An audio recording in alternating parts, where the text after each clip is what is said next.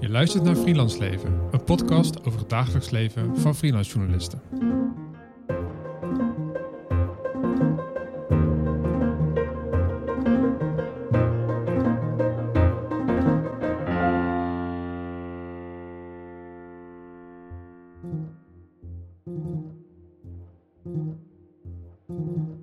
Freelance leven voor mij, wat dat betekent. Ehm, ehm, het betekent ehm, het idee dat je eh, vrij bent om te doen en te laten wat je wil. En tegelijkertijd is het natuurlijk een hartstikke schijnvrijheid.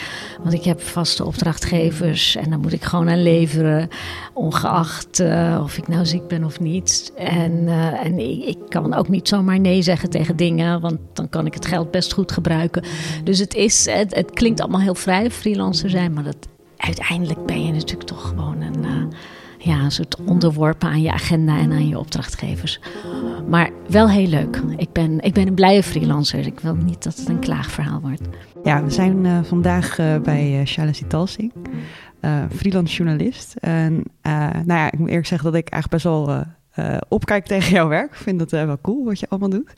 Um, ik ben Sanne Poot, freelance mediamaker, journalist. Uh, en samen met Erwin uh, van het Hof uh, maken we de podcast Freelance Leven over het dagelijks leven van freelance journalisten. Ja, en elke aflevering behandelen we een paper wat ik ben tegengekomen tijdens mijn promotieonderzoek naar de arbeidsomstandigheden van freelance journalisten. Maar voordat we daarin gaan, Shaila, kan je nog even een introductie geven van jezelf voor de luisteraar die misschien nog niet weet wie jij bent? Ja, ik ben uh, Shaila Sital Singh, um, nu freelance journalist sinds een jaar of tien of ruim tien jaar. Uh, onder meer uh, columnist voor de Volkskrant op pagina 2 om de ene dag. En daarnaast heb ik nog een hele rij andere freelance opdrachtgevers. Ik ben invalpresentator bij Met het oog op morgen op de radio. Um, ik heb een rubriek in de opzij en ik doe verder nog heel veel losse opdrachten voor allerlei opdrachtgevers. En daarvoor heb ik heel lang in allerlei banen in de journalistiek gewerkt. Voor het Rotterdamse Dagblad, voor het Weekblad Elsevier. Ik ben correspondent in Brussel geweest. Ik ben bij de Volkskrant uh, economisch verslaggever geweest, politiek verslaggever. Dus nou, ik heb van alles uh, gedaan in de journalistiek. Ja, je hebt inderdaad van alles gedaan, ook in allerlei verschillende hoedanigheden. Dus eerst in dienst en daarna als freelancer. En dat sluit mooi aan bij het paper van deze keer, want dat gaat over de verschillen tussen journalisten en over een manier om te kunnen praten over die verschillen. Deze keer behandelen we The Space of Journalistic Work, a Theoretical Model. Geschreven door Henrik Ornebring, Michael Carlson, Karin Vast en Johan Lindel. Het artikel verscheen in 2018 in Communication Theory.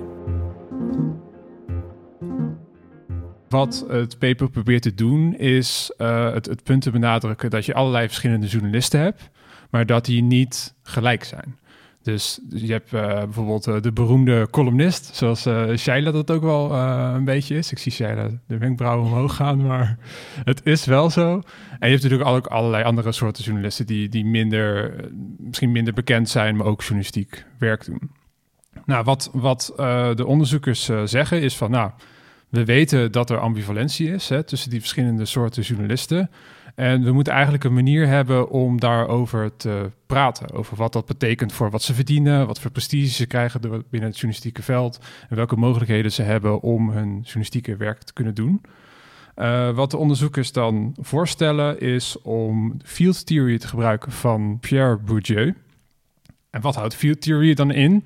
Theory is eigenlijk uh, het idee dat je een, een, je hebt een maatschappij, een vergevorderde maatschappij, en die is dan opgedeeld in allerlei verschillende velden die hun eigen logica hebben. Dus bijvoorbeeld je hebt het veld van de gezondheidszorg, dat bestaat binnen, binnen, met zijn eigen regels. Er zijn allemaal mensen actief binnen de gezondheidszorg. En dat veld bestaat omdat de maatschappij als geheel eigenlijk zegt van dat is iets belangrijks, dat moeten wij hebben. Nou, dan zeggen die wetenschappers van, je hebt ook het journalistieke veld. Over het algemeen wordt geaccepteerd dat het journalistieke veld iets belangrijks is. Dus mensen vinden het de moeite waard om actief te zijn binnen dat journalistieke veld. En binnen dat journalistieke veld gelden dan allerlei verschillende soorten logica's en regels die ervoor zorgen dat sommige journalisten meer prestige hebben, meer geld verdienen. En sommige journalisten minder prestige hebben, minder geld verdienen. En dat analyseren ze dan aan de hand van drie parameters. Dus eigenlijk zeggen ze dat binnen het journalistieke veld kan je naar een journalist kijken en dan kan je kijken naar wat het journalistieke kapitaal is wat een journalist heeft. dat is eigenlijk het prestige wat het journalistieke veld geeft aan bepaalde soort journalisten. En in het paper wordt letterlijk het voorbeeld genoemd van iemand die een column heeft in een grote krant, die geniet veel journalistiek kapitaal. Dus die heeft meer mogelijkheden om ander soort journalistiek werk te kunnen gaan doen.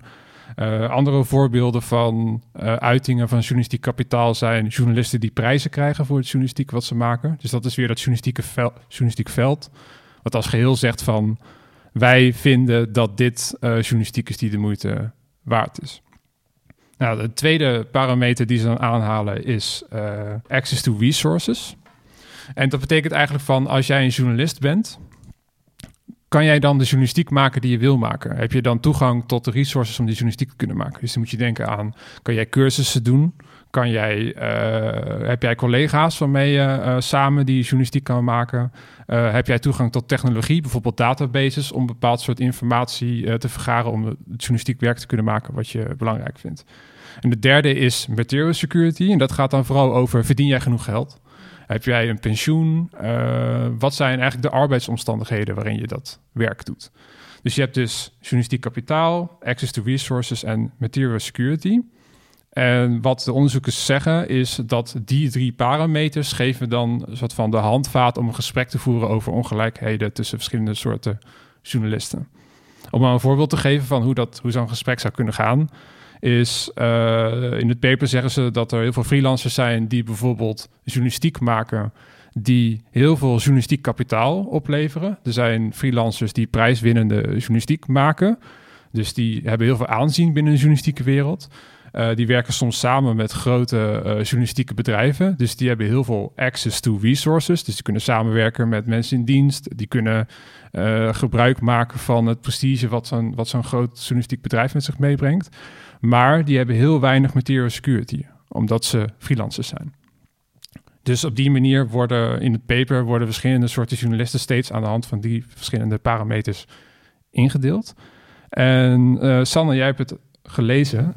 Ja. En het is natuurlijk heel abstract het allemaal. Wat, wat, wat vind je ervan? Als je uh, nou, wat ik heel interessant vind is dat er uh, nou, aan de hand van die drie punten eigenlijk een paar soorten, verschillende soorten journalisten worden genoemd. Dus je hebt mensen die uh, bijvoorbeeld in loondienst zijn bij een regionaal eh, medium.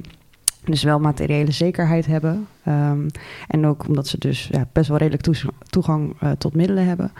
Maar doordat ze bij een regionaal medium werken en uh, misschien als, uh, ja, als eindredacteur of iets een stuk minder aanzien hebben. Dus minder het journalistieke de journalistieke erkenning voor hun werk krijgen.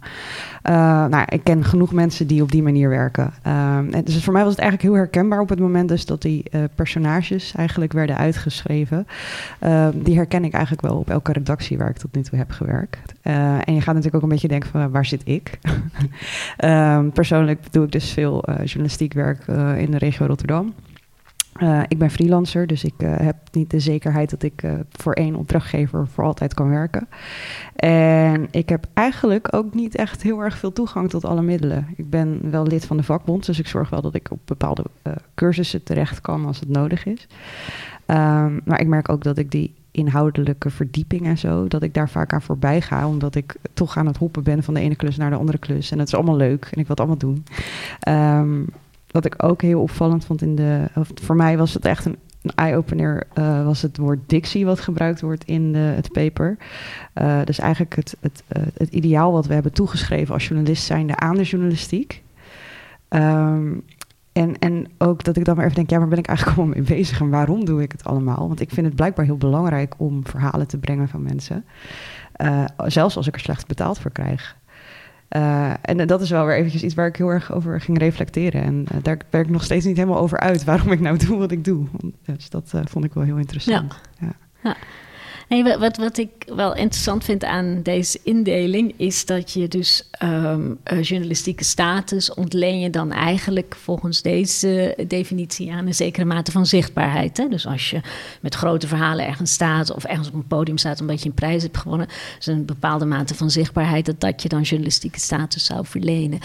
Uh, maar wat, uh, wat je niet moet vergeten en wat volgens mij iedereen die in de journalistiek werkt echt donders goed weet, is dat je zonder een goede eindredacteur um, ben je nergens. En, en, en zonder een goede researcher ben je nergens. En zonder um, verslaggevers die um, bij zo'n deur staan in Den Haag en uh, wachten om als eerste het nieuws op te dweilen, kun je als, als, als columnist of commentator in, in de tweede rang niks als dat niet gebeurt. Dus het is echt een keten die elkaar nodig heeft. Hè? Dus het is ook niet, we moeten ook helemaal niet, denk ik, streven naar een journalistiek waarin iedereen een, een, een prijswinnende, zichtbare uh, plek heeft. Of waarin iedereen een hele goede eindredacteur is. Maar je hebt, het zijn allemaal onderdelen van een, van een keten. En dat je elkaar heel erg nodig hebt. De krantenredacties zijn die voor niet zo ingericht ook. Dat al die verschillende posities een, een plek hebben en een goed betaalde plek hebben.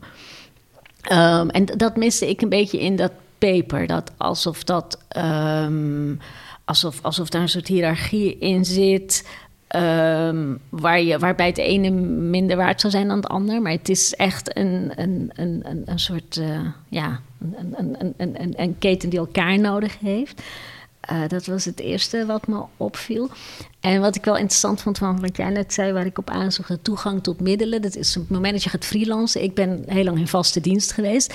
En dan heb je vrij vanzelfsprekend toegang tot het archief. Je kan de documentatiedienst bellen als je iets uitgezocht wil hebben of iets niet kan vinden. Um, alle abonnementen, alle kranten liggen daar. Je hebt allerlei abonnementen tot je beschikking, uh, kosteloos. En op het moment dat je gaat freelancen, moet je dat allemaal zelf regelen. Dus dat je in LexisNexis kan, dan moet je een abonnement opnemen, nou ja, enzovoorts, enzovoorts. Dus je, je toegang tot informatie wordt heel anders. En je toegang tot cursussen ook. Je moet echt zelf het een beetje bij elkaar scharrelen. En dat, uh, dat is best moeilijk. En uh, dat, dat vond ik een van de um, kanten van het freelance leven. Um, die ik, daar heb ik echt mijn weg in moeten vinden. Van nee, ja, ik maar je moet hebt wel dus ook bijscholen. ervaren dat het kon. Ja, het kan. Ja, Ja. het kan. Want de NVJ biedt allerlei cursussen aan. Ja. En als freelancer krijg je daar ook nog korting op. En er zitten allerlei cursussen bij waarvan je denkt... ja, wat moet ik daarmee? Maar er zitten ook allerlei cursussen bij waarvan je denkt... oh ja, dat is... Dus de NVJ doet dat wel. Die doen wel actief aan een soort bijscholing en nascholing. Um, je hebt ook nog een andere club die voor financiële journalisten uh, nascholing en bijscholing doet. Dan ga ik natuurlijk ook altijd twee keer per jaar mag ik er voor mezelf daar iets, een dag uh, iets doen. En dan geef ik mezelf een dag, een dag cursus cadeau. Maar dat moet je allemaal bedenken. En, en ook bedenken dat dat een investering is. Het zijn vaak niet van die hele dure cursussen. En je kan ze ook weer aftrekken van de belasting. Maar goed, dat moet je allemaal wel eventjes bedenken als je gaat freelancen. En dat bedenken, dat is ook iets. Ja, ik heb dus nooit in loondienst gewerkt in de journalistiek. Uh, ik ben gelijk begonnen als, uh, als freelancer, eigenlijk al tijdens mijn studie. Um, dus ik heb dat, dat, dat hele, ja, dat toegang hebben tot LexisNexis, dat verdween na mijn studie journalistiek gewoon ja. volledig. Um, en het is eigenlijk ook nooit meer in me opgekomen omdat. Uh, aan, te, ja, aan te Om schaffen. te regelen, ja. Omdat ik wel vaak weer op redacties werkte. En als ik op de redacties werkte waar ik dan aanwezig was, dan kon ik alsnog wel in de middelen. Uh, maar voor mijn eigen onderzoek, of weet je dat hele zelfstandige dan een onderwerp pakken en je daar helemaal in vastbijten. Ja, dat moet ik altijd doen bij een opdrachtgever. Want ja, anders of ik moet een subsidiefonds aan gaan schrijven. En dat vind ik allemaal zo. Uh, dat is nog echt zo ver weg. Elke keer voelt dat. dat dus dat doe je dan uh, minder ja. snel. Ja. ja. Nou ja, en contacten. Als je op een redactie werkt. Ik, ik freelance um, af en toe voor de NOS, omdat ik met het oog op morgen doe. En daar hebben ze een enorme database. Daar kunnen ze echt iedereen in Nederland hebben ze daar gewoon de 06 van. Dat heb ik niet. En, uh, en op de Volkskrant-redactie, idem dito, daar werken heel veel mensen. En als je een telefoonnummer nodig hebt, acuut nu op dit moment van Pietje of Jantje, dan kun je dat een mailtje naar de, rondsturen op de redactie. En dan heb je dat telefoonnummer binnen een paar minuten. Dat soort toegang heb ik heb ik niet of moeilijk. Of dan moet ik dat weer via zo'n redactie smeken. Mag ik alsjeblieft het nummer van die en die? Het kost je veel meer tijd. En wat ik wel interessant vond aan jouw eerste opmerking was inderdaad, het, het, het, het, je kan niet een columnist hebben en dan voor de rest helemaal niets. En dan nee. heb je natuurlijk geen journalistiek. Het zijn allemaal ja, bewegende delen. Uh, de vergelijking met uh, als iemand fieldtheorie uitlegt, dan wordt ook heel vaak de analogie gemaakt met, uh, met voetbal. Mm -hmm. Dus bijvoorbeeld, je hebt allerlei voetbalspelers, die, zit, die zitten op het veld. Je hebt verdedigers nodig, je hebt een keeper nodig. Ja. Maar wie is de ster die het meest betaald krijgt? Dat is Messi. Om, ja. het, om het maar even zo te zeggen. Ja, en, dat en is die dan doet heel... een heel groot deel van het werk niet, hè? Ja, die, die krijgt ja. gewoon ballen, Die krijgt de bal aangegeven Ja, en die die hoeft hem er die alleen even in ja, te ja. duwen. Ja. Dus het, is het punt is niet dat... Het punt is inderdaad niet dat... dat uh, eh, dat je een bepaald soort journalist moet hebben en dat dan heel de journalistiek geregeld is. Het punt is vooral inderdaad dat er verschillen zijn binnen uh, soorten journalisten. En het, het, paper vindt het vooral, tenminste, ik merk aan, aan de onderzoekers dat ze het vooral belangrijk vinden dat dat gesprek überhaupt gevoerd wordt. Want als je kijkt naar uh, literatuur over journalistiek, dan gaat het toch wel vaak over een soort van archetype journalist die je zou moeten zijn. En die archetype journalist is iemand die bijvoorbeeld, uh, ik zeg maar iets, hè, die uh, de waarheid, zo dicht mogelijk bij de waarheid probeert te komen, objectief is, best, wel, best wel strenge eisen, om het, om het maar even zo te zeggen. Um, en het punt wat hier wel mooi gemaakt wordt, is dat de materiële condities om aan die, zo goed mogelijk aan die strenge eisen te kunnen voldoen, die vind je vooral op redacties. Um, en hij, hij, de, de, onderzoekers zeggen eigenlijk van, nou ja, de, de, de, meeste mensen die journalist zijn op dit moment zijn freelancers. Dus als wij onderzoek gaan doen vanuit het idee, vanuit zo'n archetype van journalist, dan zijn we eigenlijk niet meer met de werkelijkheid bezig. Klopt. Dus we moeten een andere manier hebben om het over uh, de dagelijkse werkzaamheden van journalisten te kunnen ja. hebben. Het, het grappige ja. waar ik nog wel even op aanzoek is, als je die veeltheorie, als je dan zegt, ja, Messi, die wordt dan het meest betaald. Het grappige is dat het in de journalistiek worden de, de, de, wat dan van de buitenkant soort sterjournalisten worden gezien, niet per se het best betaald. Ja, hè? Dat, klopt, ja. dat zijn vaak, uh, het zijn niet eens columnisten, dat zijn niet de sterren, maar vaak onderzoeksjournalisten. Dat, dat is vaak, dat geldt als een soort hoogst haalbare. Als je dan uh, iets hebt onthuld en je kan jezelf onderzoeksjournalist noemen. Het is ook echt heel veel mensen noemen zich tegenwoordig onderzoeksjournalist. En alle subsidiepotjes zijn ook voor onderzoeksjournalistiek. Dat wordt echt als een soort heilige graal gezien. Waarbij ik me altijd afvraag wat het dan precies is of wat, waarin dat zich onderscheidt van gewone journalistiek. Maar goed, los daarvan. Um, heel veel van die onderzoeksjournalisten die zijn als ze niet in dienst zijn van Nieuwsuur of van Trouw, als als freelancer werken, zijn heel lang bezig met een onderzoek. Dan moeten vaak ontzettend leuren om daar nog een beetje hun tijd goed betaald te krijgen. Dus het is dan niet zo. Zij zijn dan misschien wel de Messi's in die zin dat ze um, een enorm schandaal onthullen.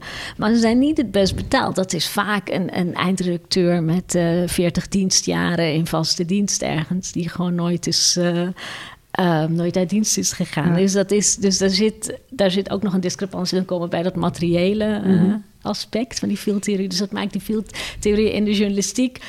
Um, dat die ook nog eens anders is dan in bijvoorbeeld de voetballerij. Dat dat uh, verschillend uitwerkt. Ja, inherent aan de fieldtheorie is dat elk veld zijn eigen regels heeft. Precies, inderdaad. Ja. Dus, dus, ja. dus, dus dit is meer een soort van heuristisch middel om, om het te snappen ja. dan, dan echt de, de veldtheorie zelf. En wat ik dan wel interessant vind, en ik vind het mooi dat jij dat, dat voorbeeld noemt, dat als je kijkt naar die drie parameters, uh, er wordt bijvoorbeeld ook het voorbeeld genoemd van, nou, je kan iemand hebben die goed verdient hè, die, uh, en, en veel access to resources heeft, maar weinig journalistiek kapitaal. Ja. En dat kan bijvoorbeeld een eindredacteur zijn in mm. de ogen van anderen. En aan de andere kant kan je dus een onderzoeksjournalist hebben die weinig uh, materieel kapitaal heeft, dus weinig verdient, maar wil wel veel journalistiek kapitaal heeft. Ja. En dat, ja, dat is eigenlijk zo'n discrepantie tussen uh, wat jij in het begin natuurlijk zei: van we hebben ze allemaal nodig om tot goede journalistiek te komen. Maar toch is er dan die verschil in. Uh, nou, het verschil in beloning is echt gigantisch. Echt, uh, zeker als je kijkt naar beginnende freelancers, die kunnen toch vaak voor veel minder geld ingezet worden, omdat die onervaren zijn. Ja. en um, ook nog inderdaad de drive hebben om iets uit motivatie te doen. Met het idee van ooit is dat goed voor mijn naam en dat, dat komt wel uh, goed. um, en ja, dat zorgt er eigenlijk voor dat dat hele speelveld voor journalisten enorm ongelijk is. Dus dat, dat kan, je wel kan ik in ieder geval wel beamen. En ook dat dus die, uh, het aanzien en het kijken naar mensen die dus voor zo weinig stukjes tikken, zeg maar. Uh, dat daar ook wel een beetje op wordt neergekeken. Um, en ik merk nu zelf ook dat ik denk, ik vind het vervelend dat er mensen zijn die voor zo weinig geld um, hun ja, werk doen. Ja. Want dat stoort mij, want ik, daardoor krijg ik het idee dat ik moet concurreren met dat soort prijzen. En daarvoor moet ik nog veel meer uh, werk gaan doen en nog meer. Ja, ik vind het op zich niet erg om, weet je, om mijn werk heel goed te doen. Maar ik wil er dan uiteindelijk ook wel zicht op hebben dat ik ooit die materiële veiligheid wel ga krijgen. Ja, ja ik, ik vind het ook uh, storend, die laagbedragen. En ik vind het ook storend omdat ik het slecht vind voor het aanzien van het vak. Ik vind dat je mensen gewoon goed moet betalen voor wat ze doen. En dan krijg je ook goed werk terug. En dat, dat, dan, dat, dat is alleen maar goed. Als jij heel weinig betaald krijgt, dan, ga je, dan moet je een uur zo'n stuk maken. Anders wordt het veel te duur. Of, of kun jij dat niet meer. Uh, uh, ja, je, je, kan niet een week doen over een stuk waar je een tientje voor krijgt. Dus dat ga je heel snel ga je een beetje afraffelen. Dus dat, stuk is niet het beste stuk. Dat, dat versterkt dat. Kijk, je krijgt een, je krijgt een, een spiraal um, waardoor je alleen maar slechtere journalistiek van Waardoor ook het aanzien van de journalistiek aangetast wordt. Want dat is dan uh, allemaal fake nieuws of veel te makkelijk. En dat, dat kan je ook op Twitter vinden. Dus waarom zou je nog een krant kopen? Ja. Uh, dus voor mij is het gewoon een feedbackloop naar beneden, waardoor je alleen een soort van commercieel krantje nog krijgt, waar je voor advertentie, uh, wat is het, in gezonde messen, berichten die. Ja, ja, je krijgt echt een soort verloedering. En dat is echt mijn grote bezwaar tegen die, die race naar de bodem die je hebt gekregen in tarieven. Dat, en dat heeft dan weer te maken met hoe ons veld is georganiseerd. met een aantal monopoliespelers die gewoon heel veel macht hebben in tariefbepaling. Ja, nee, dat, uh, dat, zo zie ik dat uh, ook wel degelijk. um, ja, nee, dat is ook voor mij de reden geweest waarom ik bij een van de DPG-kranten waarvoor ik veel werkte, uiteindelijk ook zoiets had van nou, ik heb geen doorgroeimogelijkheden meer voor mijn gevoel. Uh, misschien moet ik eens gaan kijken naar andere opdrachtgevers. En wat ik nu merk is dat als je, want ik, ja, wat ik al zei, ik deed veel eindredactiewerk en uh, ook wel veel generalistisch werk, waardoor je gewoon op lokale nieuwsitems zit en daar eventjes je aandacht op hebt en vervolgens doorgaat naar het volgende onderwerp.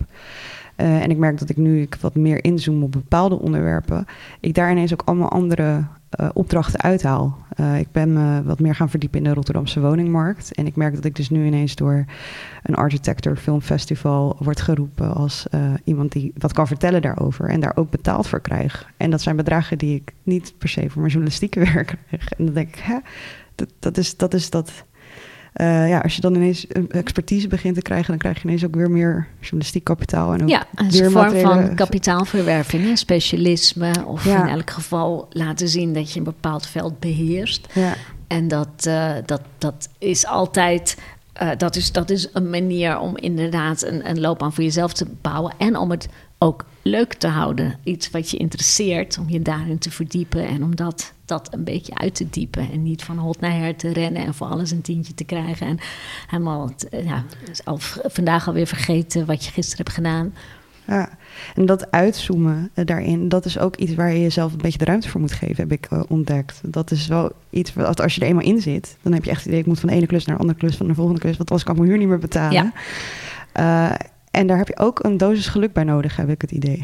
Dat kan je niet per se afdwingen. Nee, nee het is ook heel veel geluk. Toen ik net begon met freelancen, um, durfde ik geen vakantie te nemen. Want ik dacht, ja, dan verdien ik niet. Dat kan niet. Dus dan werkte ik de hele zomer ook door. Ging ik me allerlei klussen aannemen in de zomer. Zat ik diep ongelukkig, echt. Uh, en heel moe in augustus nog ergens een column voor een of ander blad te schrijven... waar ik nog nooit van had gehoord. En toen heb ik op een gegeven moment gezegd... ik moet daar gewoon mee ophouden. Ik moet gaan sparen voor vakanties. En gewoon niet te zenuwachtig over zijn. En dan gewoon, weet je, ook op instellen van... oké, ik ga nu gewoon een paar weken niks verdienen. Maar dat geeft niet. En ik ga die weken ook gebruiken om uit te rusten. Want allemaal, allemaal andere werk ging er ook onder lijden, omdat ik gewoon geen vakantie nam. En dan maar goed, dan moet je naartoe groeien en je moet um, een beetje financiële ruimte hebben om een paar weken te kunnen overbruggen. En, dan, en dat gaat zich uiteindelijk weer uitbetalen. Nee, wat jij zegt, als je de tijd en de rust neemt om je ergens in te specialiseren, dat betaalt zich uit. Als je de tijd en de rust neemt om af en toe even rust te nemen en eens wat te lezen en na te denken, dat, uiteindelijk betaalt het zich ook uit. Maar het zijn allemaal investeringen. Investeringen in tijd, investeringen in, in, in even niet een stukje schrijven, maar even de tijd nemen om je ergens in te verdiepen. En dat is lastig als je net begint met freelancen. Want dan, dan, ja, dan kan je het helemaal niet overzien of dat iets gaat opleveren. Ja, en ik vind dat dus ook wel, want we hebben het dus nu een beetje ook over geluk. En dat is natuurlijk niet echt iets wat je in een model kan vangen natuurlijk. Uh, er zit, het zijn echt speciale, ja, het zijn, zijn stukken die uh, zekerheden laten zien.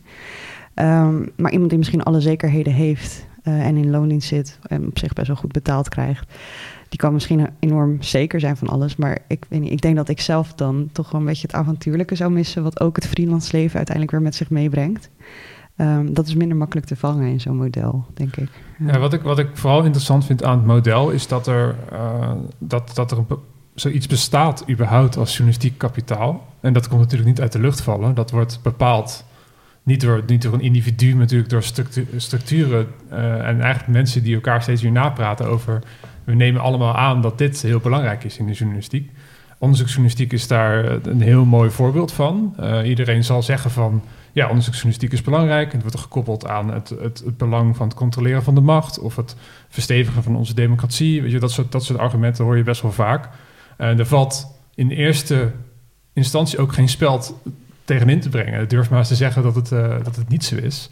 Aan de andere kant creëer je natuurlijk dan wel een soort van hiërarchie van wat belangrijk is in de journalistiek en wat niet. En waar dan ook geldstromen naartoe zouden moeten gaan. Als je dan kijkt naar uh, iemand die. Uh, want ik ga er altijd vanuit dat, dat de journalistiek die mensen maken heel persoonlijk is. En dat dat ze dingen doen die ze persoonlijk heel belangrijk vinden. Als dat toevallig niet iets is wat raakt aan wat over het algemeen gezien wordt als journalistiek kapitaal. dan heb je dus een moeilijkere positie binnen de journalistieke wereld. En ik denk dat dit soort gesprekken uh, belangrijk zijn om niet, niet om te zeggen dat onderzoeksjournalistiek niet belangrijk is, maar meer dat er allerlei andere soorten journalistiek zijn die ook impact hebben, al is het maar gewoon uh, culturele impact, hè? dat je gewoon bepaald soort, bepaald soort culturele processen blootlegt uh, in, in de maatschappij, die er dus voor, ook voor zorgen dat waar, waar je van zou kunnen beargumenteren dat dat belangrijke journalistiek is. Ja. En wat uh, de fieldtheorie natuurlijk heel, heel erg doet, is aan de ene kant uh, het vocabulaire geven om over dit soort dingen te praten. En de volgende stap is natuurlijk, waar komen die ideeën allemaal vandaan binnen zo'n veld? Waarom vinden we eigenlijk dat onderzoeksjournalistiek, vinden we, ik weet niet wie dat, dat precies is, maar wie bepaalt dat? Ja, het is heel erg een mode onderhevig volgens mij. Ik, ik, je merkt het nu, dus je hebt nu in heel veel gemeenten van die subsidiefondsen om regionale journalistiek te ondersteunen. En dat bedenkt dan zo'n gemeenteraad. En er staat dan ook altijd in uh, de motie waarin de gemeenteraad dat dan zo'n fonds dan laat instellen. Dat ja, er moet onderzoeksjournalistiek komen. Onderzoeksjournalistiek in Delft, onderzoeksjournalistiek in Leiden, onderzoeksjournalistiek in Haarlem. En dan als ik zoiets lees, denk ik altijd, ja, wat bedoel je eigenlijk met onderzoeksjournalistiek? Ik vind het een heel ingewikkelde definitie, want volgens mij is alle journalistiek, moet je iets uitzoeken. Dus het is allemaal vorm, vergt een vorm van onderzoek. Uh, maar los daarvan, dat is dan kennelijk ook dus bij mensen die niet in de journalistiek werkzaam zijn, maar die de gelden ter beschikking stellen, is dat kennelijk een soort heilige graal. Het moet onderzoek zijn. En ik denk, mensen, wees blij als je uit, met zo'n fonds wat stukjes gefinancierd krijgt, die gewoon een beetje uitleggen hoe het zit. Of die gewoon wat informatiever zijn dan uh, het gehalte wat je nu hebt in, mm. in de regionale journalistiek. Weet je, het is, uh, wees gewoon blij met goede, degelijke journalistiek. Wees al blij dat je dat gewoon gefinancierd kan krijgen. Het heeft wel erg met mode te maken. Het deed me ook denken aan. Ik heb uh, in de jaren negentig een tijd gewerkt voor het weekblad Elsevier. En Elsevier was uh, toen in die tijd het eerste weekblad in Nederland dat heel veel deed aan personal finance. Dus dat zijn ja, de persoonlijke financiën. Dus dat zijn verhalen over. Uh, ik heb een hypotheek, moet ik die oversluiten? Um, ik heb een akkefietje met mijn verzekeraar. Hoe moet ik dat oplossen? Van die, van die persoonlijke financiële beslissingen. Dat veld bestond toen nog niet in de Nederlandse journalistiek. Althans niet in die mate waarin je het nu... En nu heeft elke krant zo'n rubriekje. Je hebt Kassa, Radar op tv, al die consumentenprogramma's. Met de hele consumentenjournalistiek. Dat was een heel Amerikaans ding. Dat kwam uit Amerika. En er werd heel erg op neergekeken. Dat Elsevier dat deed. Dat was toch een beetje getrut. En dat was toch een beetje ja, van het burgergetrut over je hypotheek. En nou ja, wie, wie, wie was nou bezig met zijn centen? En dat, en dat is, is later geëvolueerd in, in nou ja, echt die consumentenjournalistiek. En, en nou ja, Antoinette Herzenberg is er groot mee geworden op tv. Met, dat je namens de consument allerlei instanties gaat aanklagen. En dat um, is een hele, uh, volgens mij een hele belangrijke en nuttige en nodige vorm van journalistiek. Ik, ik, ik, ik was er toen mee belast in, uh, in de jaren negentig bij Elsevier. En ik vond dat echt, ik dacht, ja, dit raakt echt levens van mensen. Die had in die tijd werden allemaal woekerpolissen verkocht. Dat is, dat is een, een, type verzekering waarbij je heel veel geld kwijt bent aan kosten. Als je de kleine lettertjes niet goed leest, nou, dan hebben jaren, is nog steeds, hebben mensen nog steeds ellende van. Die hebben heel veel geld verloren op die polissen. Nou, dat soort dingen ging ik voor Elsevier allemaal een beetje uitzoeken. Van ja, moet je dit nou doen of niet? En hoe zit dat nou? En dat is volgens mij ehm, net zo belangrijk als een, een schandaal onthullen uh, in Den Haag. Maar dat, had, dat was zeker toen in de jaren negentig in de hiërarchie toch een beetje nou, een beetje suffige vorm van journalistiek. En dat is veranderd. Dat is inmiddels, heeft dat echt een positie, uh, zo'n positie gewonnen.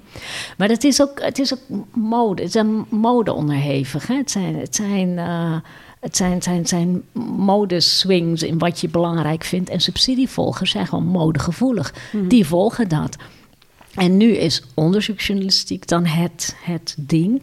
En dan kijkt iedereen naar um, wat uh, Trouw en RTL hebben gedaan in de toeslagenaffaire. En naar wat Bas Haan heeft gedaan met het bonnetje. Dus iedereen moet dat gaan doen. Iedereen moet in Den Haag allemaal WOP-verzoeken. Het aantal WOP-verzoeken is ook enorm toegenomen. En daar valt het dan kennelijk te halen. Nou, ik maak me sterk dat we over vijf jaar weer heel ergens anders... dat er ergens in de regio iets uitbreekt. En dat regiojournalistiek, nou, dat is gewoon echt het... Dat, dat, ik denk dat we dat over vijf jaar weer krijgen. Dus het gaat met swings en het heeft met mode te maken. En met, ja, met pleitbezorgers voor uh, bepaalde journalistiek. ja, dat ook. Want ik denk dat wat Antoinette Hertenberg heeft gedaan voor de consumentenjournalistiek... Um, dat is echt uh, enorm. Dat, uh, die heeft daar een hele belangrijke rol in gespeeld. Ja. Ik, ik, denk dan nu meteen ook gelijk aan programma's als Boos, die op uh, YouTube uh, heel groot zijn. Uh, en, en, ik zie dan eigenlijk ook wel gebeuren dat het voorbij de traditionele media gaat. En dat we uiteindelijk misschien ook wel subsidies gaan krijgen om dit soort journalistieke projecten online vaker te kunnen gaan doen. Nou ja, eigenlijk in principe is dit wat we nu maken ook al één daarvan. Iets wat we voornamelijk online aanbieden. Ja. Um, dus ja, dat, dat, dat zal zeker gaan veranderen. Wat ik ook nog even terugkomend op dat paper uh, bijzonder vond, was dat er ook gekeken werd naar de rol van bijvoorbeeld burgerjournalisten. Dat is ook zo'n term die, ja. Uh, ja. volgens mij zijn we nog steeds allemaal mensen die ja, Nederlandse burgers zijn. Dus in principe uh, is iedereen die de journalistiek bedrijft daar dus eigenlijk ook mee bezig. Um, zelf in de regio ben ik veel bezig met uh, community content, zoals we dat noemen. Dus we vragen aan mensen om ons beelden op te sturen en te laten zien van, nou, dit speelt er. En die mensen krijgen daar geen geld voor. En er zijn mensen die echt van alles, een hele leven in principe, uh, uh, ja, vastleggen op video of op foto's. En daar belangeloos dat afstaan, gewoon puur omdat ze dat graag willen delen. Uh, en daarmee soms ook echt, echt wel een soort van journalistieke blik kunnen laten zien. En dat eigenlijk helemaal niet doorhebben. En dat vond ik ook wel bijzonder dat dat in het paper ook wordt gezegd. Dat er dus ook mensen zijn die journalistiek bedrijven, maar zichzelf dus niet zien als journalist. Ja. Uh, en dan denk ik ook ergens gelijk weer aan de mensen die Wikipedia vullen, bijvoorbeeld. Dat zijn ook mensen die belangeloos aan informatie uh, en, en, documentatie van, van alles wat er speelt. Maar die krijgen er in principe niks voor. Nee, en, en de journalistiek bewaakt dat ook heel erg. je hebt natuurlijk insiders en outsiders in de journalistiek. En zodra je binnen bent en je bent journalist, dan dan krijg je ook een weerstand tegen het begrip burgerjournalist. Dat heb ik tenminste zelf heel erg meegemaakt toen dat begrip voor het eerst werd genoemd in de jaren negentig. Dus van ja, dat moeten we niet hebben, dat zijn amateurs. En wij zijn de echte journalisten en zij zijn de amateurs. En dan moet een, een knip tussen zitten. En dat is begrijpelijk. Je wil je veld beschermen. Je, je, je, je wil uh, je, je, het, doet natuurlijk teniet aan je status en je inkomen enzovoort. Als allerlei, eh, als, als, als iedereen zich maar journalist mag noemen. Dus dat, ik snap die weerstand. Maar dat is, eh, dat is wel heel erg veranderd. Die bereidheid om met Um, nou ja, net als dat project wat jij noemde, om dan niet mensen die, van, die niet journalist zijn, eh, die, die niet het als, als een vak beoefenen, maar die wel content aanleveren of die willen meedenken over, over wat jij dan, waar jij dan over moet schrijven. De Volkskrant heeft ook zoiets, die heeft een soort panel, daar kunnen lezers zich voor aanmelden. En er zijn de hele tijd allerlei gesprekken mee. Van nou, wat vindt u belangrijk? Welke thema's vindt u belangrijk? Uh, soms als, als er een bepaald thema wordt uitgezocht, dan wordt er ook in het panel actief gevraagd: van, heeft u daar ervaringen mee? Wie van jullie uh, laat zich niet vaccineren of wel vaccineren? Dus je hebt meteen ook een soort heel, een heleboel mensen tot je beschikking, die je op allerlei manieren kunt inzetten voor journalistieke producties. En die doen dat ook belangeloos. En daar wordt dan ook ja, uh, niet per se op neergekeken, merk ik nee. steeds meer. Ook als je kijkt naar de correspondent, hoe zij verhalen maken ja. samen met ja, een ze doen ook met lezers, ja. Uh, dat kan wel weer zorgen misschien ook voor een deels van die verschuiving van het uh, model wat gepresenteerd wordt. Ja. Wel benieuwd of, of dit model misschien nog een update moet krijgen over een aantal jaar. Ja, wat ik, wat ik um, sterk vind aan het model is dat je goed, dat, je merkt het nu al, hè, het, geeft een handvat om te praten over zoiets als journalistiek kapitaal. Wat is dat dan? En materieel kapitaal, wat is dat dan? Wat zijn dan heersende ideeën over journalistiek kapitaal? En wat voor invloed heeft het dan op wat je verdient? En tot wat voor resources je toegang hebt? Wat natuurlijk minder, uh, wat ik zelf minder sterk vind aan dit model, is dat het heel ja, theoretisch en abstract is. En dat er niet echt een empirische onderbouwing is voor de statements die worden gemaakt. Dat is natuurlijk helemaal dichtgetikt uh, in, in, het paper. Er wordt echt gezegd van dit moet je zien als een soort van uh, kapstok om gesprekken te kunnen voeren. Dus ik denk dat we vooral niet hier moeten, moeten zeggen van... oké, je, je, hebt gewoon deze drie parameters... en dat is hoe je leven eruit ziet. En uh, hè, daar kan je lekker mee, spelen en dan komt het wel goed of zo. Maar ik denk dat het wel, uh, als ik zelf zou redeneren vanuit een freelancer... Alleen al het bewustzijn dat je veel journalistiek kapitaal kan hebben... en weinig materieel kapitaal dat zorgt er al voor dat je op een andere manier misschien gaat nadenken over hoe je wil bewegen binnen de, de, journalistieke wereld. Ja, en het kan gevolgen hebben als je heel weinig materieel kapitaal ontleent aan journalistiek. Dus als je er zeg maar heel weinig mee verdient. Um, je, kunt, je kan lid worden, iedereen mag lid worden van de NVA, van de Nederlandse Vereniging van Journalisten. Daar zijn niet veel criteria voor. Maar als je een politieperskaart wil, en dat is een, een perskaart die je toegang verleent tot de voorste linies um, um, van, van waar het gebeurt, dan moet je wel, daar zijn wel criteria voor. En dan moet bijvoorbeeld journalistiek je hoofdberoep zijn. Mm. Nou, als je heel weinig verdient met wat je doet, of je bent een, een soort halve burgerjournalist, krijg je niet zo'n politieperskaart. Je moet echt kunnen aantonen van ja, nee, maar dit is echt mijn werk.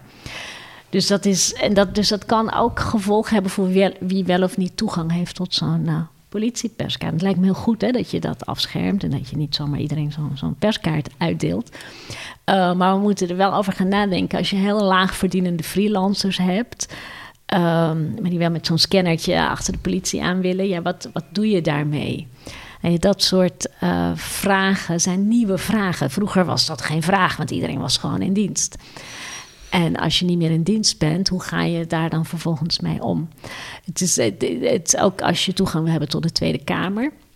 Moet je ook, dan kun je een perskaart krijgen, zo'n kaart, zo'n pasje wat je overal toegang toe verschaft. Moet je ook aan bepaalde criteria voldoen. En dat moet wel echt uh, en journalistiek genoeg zijn. En het, moet tot aantoonbare producties leiden. En dat, uh, dat is soms best. Um, ja, dat leidt soms best tot ingewikkelde afwegingen. Wie krijgt wel zo'n pasje en wie niet. Ja, dat zie je ook terug in uh, wetenschappelijk onderzoek naar freelancers. Dan is er altijd een mooi paragraafje, uh, wat dan, hè, de, verantwoording van... wij hebben zoveel mensen geïnterviewd en die hebben we gevonden aan de hand van bepaalde criteria van sample. en ik heb al een aantal keer bijvoorbeeld gelezen dat ze dan zeggen van... je moet minimaal 50% van je inkomen verdienen aan journalistiek freelance werk. En anders mag je niet mee in onze sample. Ja. Maar ander onderzoek laat weer zien dat, dat, dat er een aanzienlijk aantal freelancers is die het merendeel van hun geld verdienen met werk buiten de journalistiek. Precies. Omdat dat soms vijf, zes keer uh, zoveel betaalt. Uh, en dan uit ja, persoonlijke motivatie of omdat ze iets belangrijk vinden, ook bijvoorbeeld eens per maand een journalistiek verhaal maken en dan alleen iets doen wat ze echt belangrijk vinden.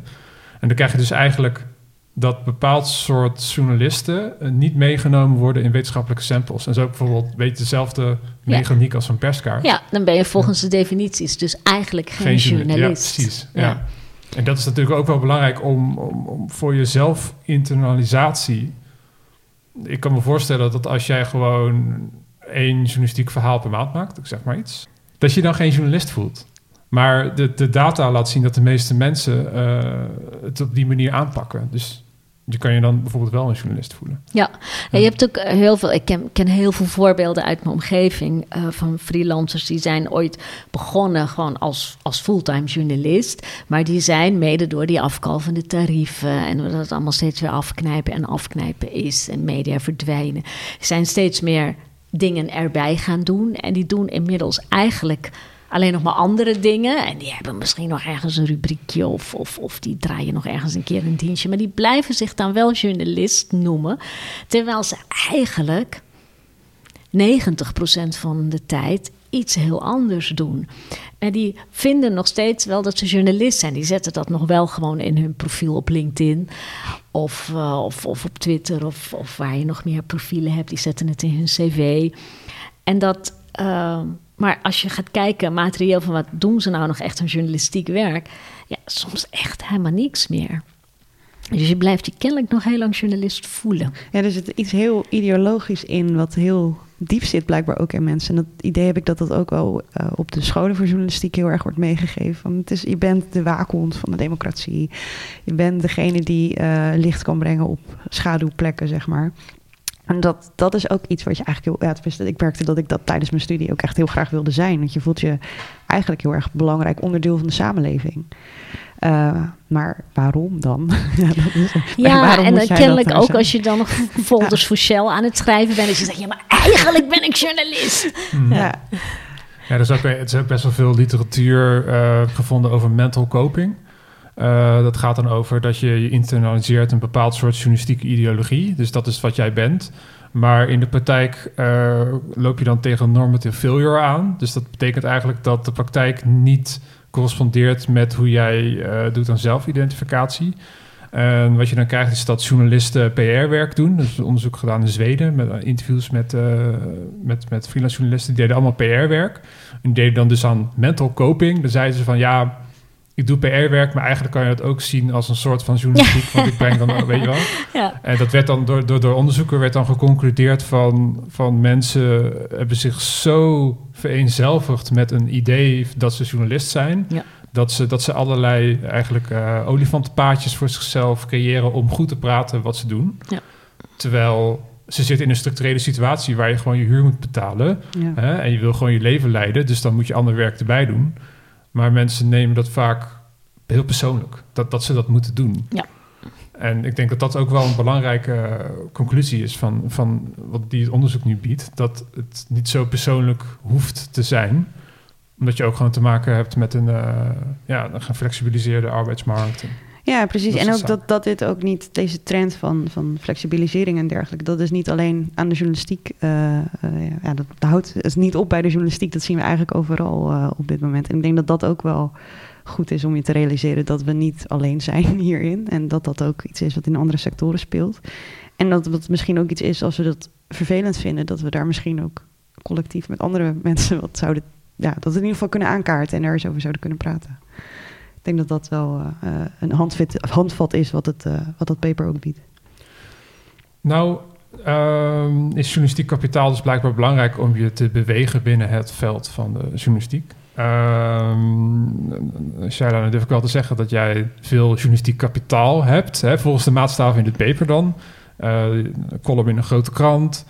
Gewerkt voor, voor ja, instituten die worden gezien als prestigieus in de journalistiek.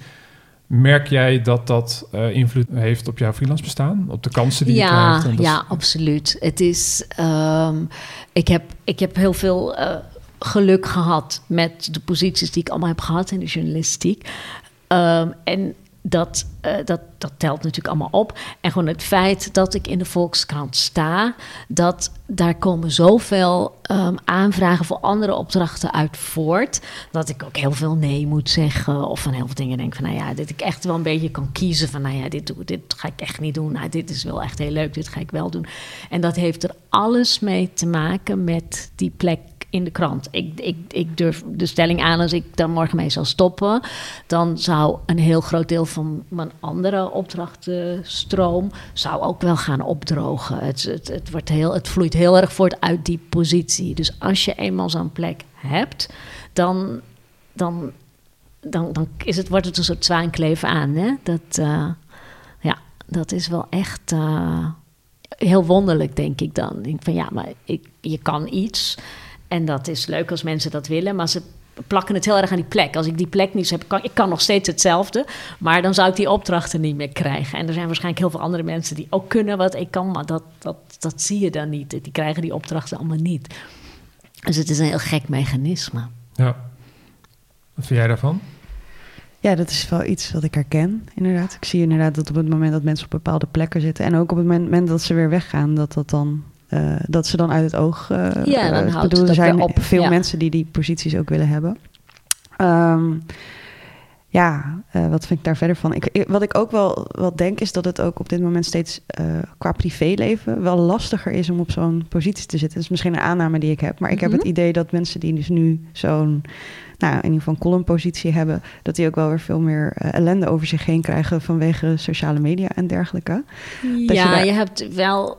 Ik, het is niet zo erg dat het mijn privéleven beïnvloedt of zo. Weet je, Mhm. er staan geen mensen hier voor de deur eh, met, eh, met stenen eh, door de ruiten te gooien of zo. Daar heb ik geen last van. Er zijn wel andere Er zijn die ja. daar ook wel last Ja. van hebben. Ehm, die weer op andere vlakken werkzaam zijn. En die echt nou ja, voor bijvoorbeeld voor hun persoonlijke veiligheid moeten vrezen. Nou, daar heb ik allemaal geen last van. Wat, wat je wel hebt, is inderdaad, je krijgt heel veel commentaar. Je staat natuurlijk wel in een, ja, een soort glazen huis. En je lokt het natuurlijk ook wel uit door wat je allemaal opschrijft. En er is wel veel. ehm, ja, je krijgt wel heel veel vervelende en nare reacties. En ik ben inmiddels ook wel handig geworden in hoe je dat allemaal uitschakelt. En er gewoon voor zorgt dat je dat niet ziet. Of dat je dat negeert. Of dat je- Ja. Soms vraag ik iemand anders om even te kijken of er iets bedreigends tussen zit. Of iets wat aangiftewaardig is. Maar weet je, het is ook wel, we leven ook wel in een tijd waarin ehm, ja, er een soort vreemde manier van communiceren is. En dat is eh, vrij Klinkt grof. als een, een flink eufemisme hoor. Dit, heel, eh, heel netjes. hoe dit, eh, Ja, het is vrij grof. En ook nog, ja, het is soms, soms is het, weet je, het is vaak ook, ik ben en een vrouw en niet hier geboren. Weet je, dat, dat lokt natuurlijk ook nog wel allerlei vormen van agressie uit. Maar het is niet zo dat ik daar in mijn privéleven enorm last van heb. Er zijn Ja. wel, ik, ik heb wel collega's die ook wel echt daaronder lijden. Of die wel echt, ehm, nou ja, weet je, om die reden zich bijvoorbeeld niet meer op bepaalde plekken vertonen. Of om die reden van social media zijn Ja. afgegaan. Ik zit nog wel op social media, maar ik heb heel veel dingen wel gewoon afgesloten. En ik heb mijn Facebook op een gegeven moment op slot gedaan. Want ik werd er helemaal gek van wat ik allemaal Messenger binnenkreeg. Dus ik, ik, ik sluit me er een beetje van af. Maar er zijn wel, ik heb, ik heb wel collega's die er echt last van hebben. En je hebt natuurlijk collega's die echt fysiek belaagd Ja. worden. Hè? Die echt in het veld staan en die echt last hebben gewoon van eh, fysieke belaging. Ja. En dat zou mij toch wel een beetje afschrikken. Dat, eh, denk, ja, want dan gaat het ook voorbij je boodschap. Tenminste, als, Ja. als journalist zou ik, tenminste wil ik vooral een verhaal vertellen. En ik wil liever niet dat het over mij gaat. Ja. Ik wil die verhalen kunnen vertellen. Ja, ja, ja. Dus je dat moet wel. lastig als je op die high, ja. high, high eh, zit. Je zeg moet maar. een manier zoeken om je er een beetje voor af te sluiten. En, om, en ook om de hele tijd te denken van het is niet persoonlijk. Het is bijna nooit persoonlijk. Dus dat, dat, dat probeer ik dan, op die manier probeer ik het een beetje, eh, nou ja, het schip recht te houden. Ik ben heel blij dat we dit gesprek eh, kunnen voeren. Want ik denk dat het goed is eh, om eh, te blijven praten over de journalistiek. In een vorige podcast hebben we het ook al eens gehad over... eigenlijk missen we een platform waar je inhoudelijk wat dieper ook aan reflectie kan doen op de journalistiek. Ja. Eh, ik begin steeds wel meer met het idee te spelen dat we daar toch eens eh, werk van zouden moeten Ja, maken. laat, laat dit een eerste bescheiden stap zijn. ja, ik zou dat heel gaaf vinden. Zeker voor freelancers. Er zijn zo weinig plekken waar je met elkaar kan praten over het vak. Ook over hele praktische dingen. Wat doe je wel, wat doe je niet? Wat vind jij kunnen, wat vind jij niet kunnen? Uh, hoe, hoe behandel je iets? Um, hoe kom je aan, aan informatie, aan adressen, aan 06-nummers als je niet op een redactie zit? Van, van, van heel praktisch tot heel principieel. Uh, er zijn zoveel gesprekken die je over het vak kan voeren. En we hebben heel weinig arena's waarbinnen dat kan. En waarbinnen ja, de... je afwegingen aan elkaar kan voorleggen. Ja, en de valkuil voor freelancers is dat ze in principe alleen zijn. Ja. Dus dus dan kan je heel snel een soort idee hebben van wat journalistiek is. En dat je denkt van, oh, dat, dat zal iedereen wel vinden, want dat vind je dus. Hè? Mhm. Dat, dat laaghangend fruit, dat vind je wel, uh, wat de journalistieke ideologie is. Maar als je dan heel veel met collega's gaat praten, dan, dan zie je dat het een enorm grijs gebied is. Precies. Waar heel veel verschillende manieren doorheen kan eh, bewegen. Ja. En um, ik hoop dat dit soort gesprekken daaraan bijdragen. Dat, dat, dat als je iets meeneemt van dit gesprek, is dat, dat je op zijn minst kritisch moet nadenken over alle verschillende facetten die erbij komen kijken om je te bewegen binnen de freelance wereld. Ja. ja dus ik wil uh, de luisteraars ook nog oproepen dat uh, mochten zij hier naar aanleiding van dit gesprek bepaalde elementen hebben die je graag eens uh, zou willen bespreken met andere freelancers, eh, benader ons gerust door middel van de hashtag freelanceleven. En wie weet kunnen we dat ook nog eens meenemen in een volgende podcast. Enorm bedankt voor je tijd. Ja, jullie ook bedankt. Dankjewel. Freelance Leven wordt mede mogelijk gemaakt door het Lira-fonds ReproRecht. Mijn promotieonderzoek, dat ten grondslag ligt aan deze podcast, wordt mogelijk gemaakt door Stichting Democratie en Media en het Stimuleringsfonds voor de Journalistiek. Wij zijn er volgende maand weer met een nieuwe aflevering. Tot dan!